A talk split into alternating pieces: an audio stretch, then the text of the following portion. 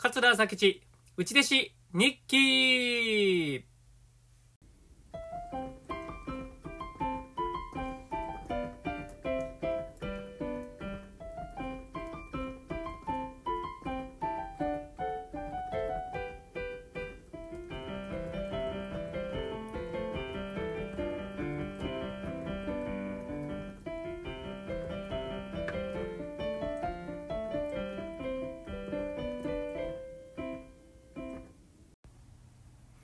はい、桂佐吉内弟子日記のお時間です。今日も聞いていただいてありがとうございます。この番組は上方の話家桂佐吉が米朝師匠の下で過ごした3年の間に書いた日記を読み上げていく番組でございます。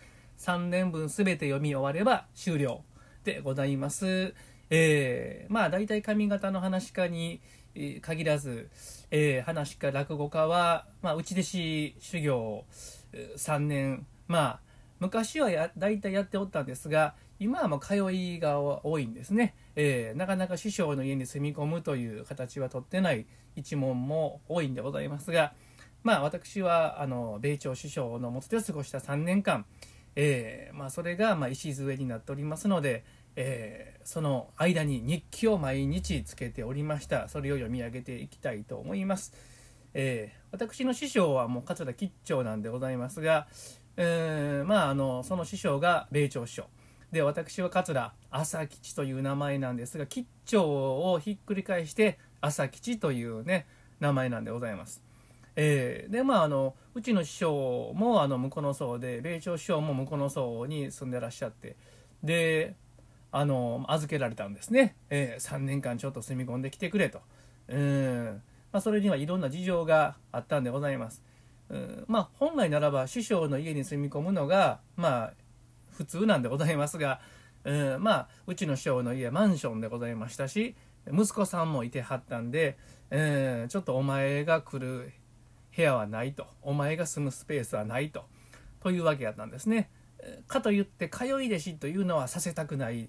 内弟子をさせたいという、うん、住み込んでほしいということでで米朝師匠の家には預けられたんですがまあ米朝首相の家にもあの宗助兄さんという、まあ、米朝の、えー米朝首相のあの一番の、えー最後のお弟子さんが宗助兄さんが後が入ってこないんで出れないという状況やったんでまあ僕があの入ることによって宗介兄さんも出れるんじゃないかとうちの師匠ね思ってはったんでしょうね、えーまあ、そういったことも含めて、えーまあうち弟子修行を3年間ねさせていただいたんでございますがでは日記を読み上げていきたいと思います、えー今日は第38回ですね、えー1月の26日水曜日。何もなし。いきなり一発目何もなし。はい米米朝師匠の一言も何も書いておりません。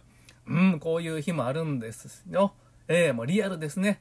もう正直言いましてねうち弟子はねまあしんどいっちゃしんどいんでございますけどもまあ米朝師匠の家に住んでるというので気持ち的にはねハイなんですよね。盛り上がってるんですよ。やっぱり、ええあ米朝師匠とあの一緒に住んでるっていうので基本ずっとハイの状態なんですがまあ用事もね多いですしうんもうヘトヘトにはなりますよね、うん、ですからまあリアルです。何もなし。米朝師匠の一言もないというそういう日もございます。はい1月の27日木曜日。おこの日は書いてますよ。太遊寺で月とすっぽん。えー、米焼きかき。まあまあで60点ぐらい。自分で60点と評価してます。あの太遊寺というお寺が梅田にあるんでございますが、えー近くにねちょっとラブホテルもあるとこなんですがあの太遊寺は今綺麗なんですけれども昔あの改装工事する前は2階が畳やったんですね。であの畳でまあびっちり畳の上にびっちりお客さん入って100人ぐらい入るんですよ。詰めたら120ぐらい入るんですかね。そこであの話し家がよくあの勉強会落語の勉強会をやってまして、えーでうちの師匠もやってました。吉兆学習塾っていう勉強会やってまして。でまあそこで月とすっぽんっていうね勉強会があったんです。落語の勉強会。これは、えー、当時小米町兄さん。米朝師匠の息子さん小米町兄さん。今は名前変わって米團次という名前になってますがと米團次兄さんと、えー、きまる兄さんが2人でやってはったんですね。月とすっぽんっていう会をやってはって、えー、であのー、まああのまあ、見た目が月とすっぽんということであの こんなこと言うていいんだろうか、えー、まあ、小米町兄さんはシュッとして2枚目ですよね。で月とすっぽんでどっちが月かどっちがすっぽんか分かりませんけどで決まる兄さんはあの見た目がやっぱ小米町兄さんと全然違うんで月とすっぽんやないかっていう、まあ、そういうネーミングやと思うんでございますがその回に出していただいてうん、これもよく入ってましたよ。毎回ね、どれぐらい入ってましたかね。もう、70人とか80人とか入っておったんちゃいますかね。えー、で、僕も前座で米揚げ以下来て、えー、まあまあ60点って書いてますね。自分で60点。えー、甘いのかなんか分かりませんけれども。で、えー、米朝師匠の一言。うん。6箇所受けたら上等や。前座なんか受けへんもんや。むしろ楽屋受けの方が大事や。ああ、これ出ました。米朝師匠言い張りそうやな。これ、まあ言い張りそうやなって言い張ったんですけれどもね。うん、これは覚えてますわ。もう、これは覚えてるな。映画、浮かんできますね。29年前のことやけど。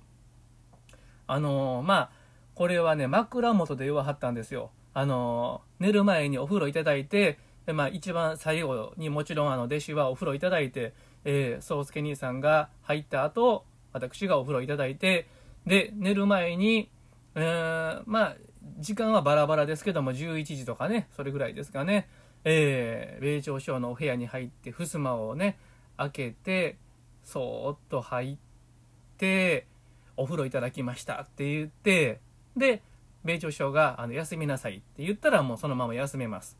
でまあそのまま休みなさいっていうのは稀で大概あのちょっとつまんでって言わはるんですね。うん、時にはえお酒を持ってこいっていうこともあってそこからあの芸談に始まる芸談が始まることもあるんでございますがそういう状況ですよ。で、えー、今日太陽寺で月とすっぽんの会行ってきましたって米朝書におそらく報告してで必ず米朝書はどうやったって聞くんですね。であの僕そのことめっちゃ覚えてるんですけど6箇所受けましたって言ったはずなんですよ。6巻でベイトショーちょっと笑いはって6箇所か言うて、うん、で6箇所受けたら上等やって言わはったんです。ということなんです。覚えてるわ。うん、で前座なんか受けへんもんや。むしろ楽屋受けの方が大事やというありがたいお言葉ですね。まあ我々からしたら米朝省のお言葉ってほんまに響くんですよね。前座なんか受けへんもんや。むしろ楽屋受けの方が大事や。人に可愛がられろというふうにはおっしゃってましたよ。うん。はい思い出します。ありがとうございます。米朝社の声もあ声もね浮かんできますね。はい。ということで1月の27日ですね。もうちょっと行きましょうか。まだ時間がございますね。1月の28日金曜日。AM3 時頃寝て7時起床。うわ完全に睡眠不足ですよ。これ4時間しか寝てない。ちょっと辛かった。それは辛いやろな。京都文芸まで行く途中何回か寝そうになった。危ないわ。えー、帰りに萩家寄ったと。うんまあいろいろこれはちょっと説明せなあきませんけれども京都文芸京都文化芸術会館あります、えー、これはもう米朝一門のホームグラウンドで今でも年に何回も米朝一門会ですとか、まあ、独演会催されております。えー、この日は京都文芸米朝師匠の独演会ですかね、えー、で途中何回か寝そうになった。迷信ねもううとうとうとうとしてしまったんでしょうね、えー、日産牧島運転しながらうんようあの寝不足で運転してねあの辛いガムね眠気が飛ぶガム噛みながら運転したことありますわもうほんまに。うん。帰りに萩家寄った。これは霊長師匠がよう行ってはったポント町のあのお茶屋さんです。萩井さんえー、すごく高いです。何回か振り込みに行きましたけどびっくりするような金額いつも振り込んでました。うん。なんでこんなかかんねやろうと思って。でまあ芸者さんとかも呼びはることあるんですがうーん。まあそういうのでどんどんその特別料金っていうかプラスアルファになるんでしょうね。ええ、萩へ寄った。うん。また萩さんっていうねまああのマスターが芸達者なんですよね。三味線もお上手で。であのすぐ三味線ちょっと持って芸をねあのしてくれはるんですよ。米朝賞それが好きで萩さんによう言ってはったんですが。でうち弟子なんですが一応あの僕も、えー、その席に座らせていただけるんですよ。これがねやっぱりね勉強になりましたわ。まああの大和屋という、まあ、今はないんですが添門町に立派なお茶屋さんがあったんです。であの大和屋。大和屋さんの中に能舞台があってまあそういう高級なお店でもあの朝吉ちょっとついてきなさい言うて一緒にその空気を味合わせてくれるんですね。えー、であのえ見とけと。あの芸者さんとかのあの舞妓さん、えー、そういう芸を見とけっていうふうによう言うてはりましたよ。ありがたいお手なんですよほんまにね。はい。えー、で米朝師匠の一言は何もございません。ありがたいお手腕なんですが書き忘れております。はい。えー、1月の29日土曜日 AM 2時頃帰寝て7時起床寝不足が続いておりますだいぶ辛かったうんそうですねそら辛いでしょ春日町で講座返し氷上郡は雪はいこれもまあ米朝一音会ですねうん氷上郡春日町っていう名前が出ておりますがうん、米朝一門会でよく行ってた場所ですよ。うん、AM2 時頃寝て、7時起床。だいぶ辛かった。寝不足がちょっと続いてますけど、頑張ってください。はい、次の日、1月30日、7時起床。はい。だいたい基本7時なんですね。うち弟子はね。うん。たまにね、あの、奥さんがね、あの、置き手紙してくれはる時があって、これ優しいんですよ、大ママ。あの、奥さんがね、弟子部屋の、あの、前に、あのー、手紙をね、置いててくれはるんですよ。で、襖開けたら、え、今日は9時まで寝てていいよとかね、そういうね、奥さんの置き手紙が置いてある時があって、優しい奥さんですよ。うん。でも基本は7時起床なんですね。えー、だいぶ辛かったっていうふうに書いてます。はい。あ、1月30日、7時起床。今日は、えー、3回ほど吐きそうになった。大丈夫でしょうか？寝不足やと思う。うん、寝不足でしょう。これは完全に。あ、そして、宗介兄さんが出はったって書いてます。あー、ついに、宗介兄さんが卒業。おめでとうございます。えー、もう5年いてはりましたからね、宗介兄さんは。もう、とにかくね、あの、宗介兄さんは、今、八十八って名前襲名されましたけど、米朝師匠のお酒のお相手がもう名人でしたね。上手にね、あの、どう言うんですか、相づちと言いますか、うん、もう、宗介兄さんの米朝師匠のお酒の相手はもう、ほんまに素晴らしかった。うん。また、宗介兄さんもあの、お酒お強いんでね、まあ、少々飲んでも全然酔っ払わないですよ。うん。で、まあもう、大体ね、宗介兄さん聞き上手なんですよね。うん。で、米朝師匠はやっぱり、あの、おしゃべりしたいんで、8割、米朝師匠しゃべりはって、で、こっちはあの2割ちょっと言えばいいいいんですよ。あの、どうなら絶対取ったら飽きません。当たり前ですけど、米朝師匠が8割、こっちは2割ちょっと喋って、あ気の利く超質問とかをするともう、ずっと飲みながらね、もう夜中の3時ぐらいまで飲んではるんですが、えー、その宗介兄さんが出はった。多分宗介兄さんは日にち覚えてはりますかね。ですから1994年、平成6年の1月の30日に、宗介兄さんは米朝師匠の家を出ております。おめでとうございます。卒業。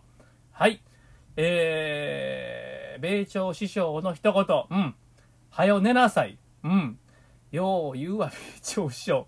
米朝師匠が、ね、大体伸ばしてるんですが、はよ寝なさいと。まあ、うん、寝不足なんか分かったんですかね。うん、ずっとまあ夜遅いのが3日ほど続いてますから、はよ寝なさい。はい、というわけでございまして、今日は1月の30日、えー、宗介兄さんが米朝首相の家を出たというところまで読み終えました。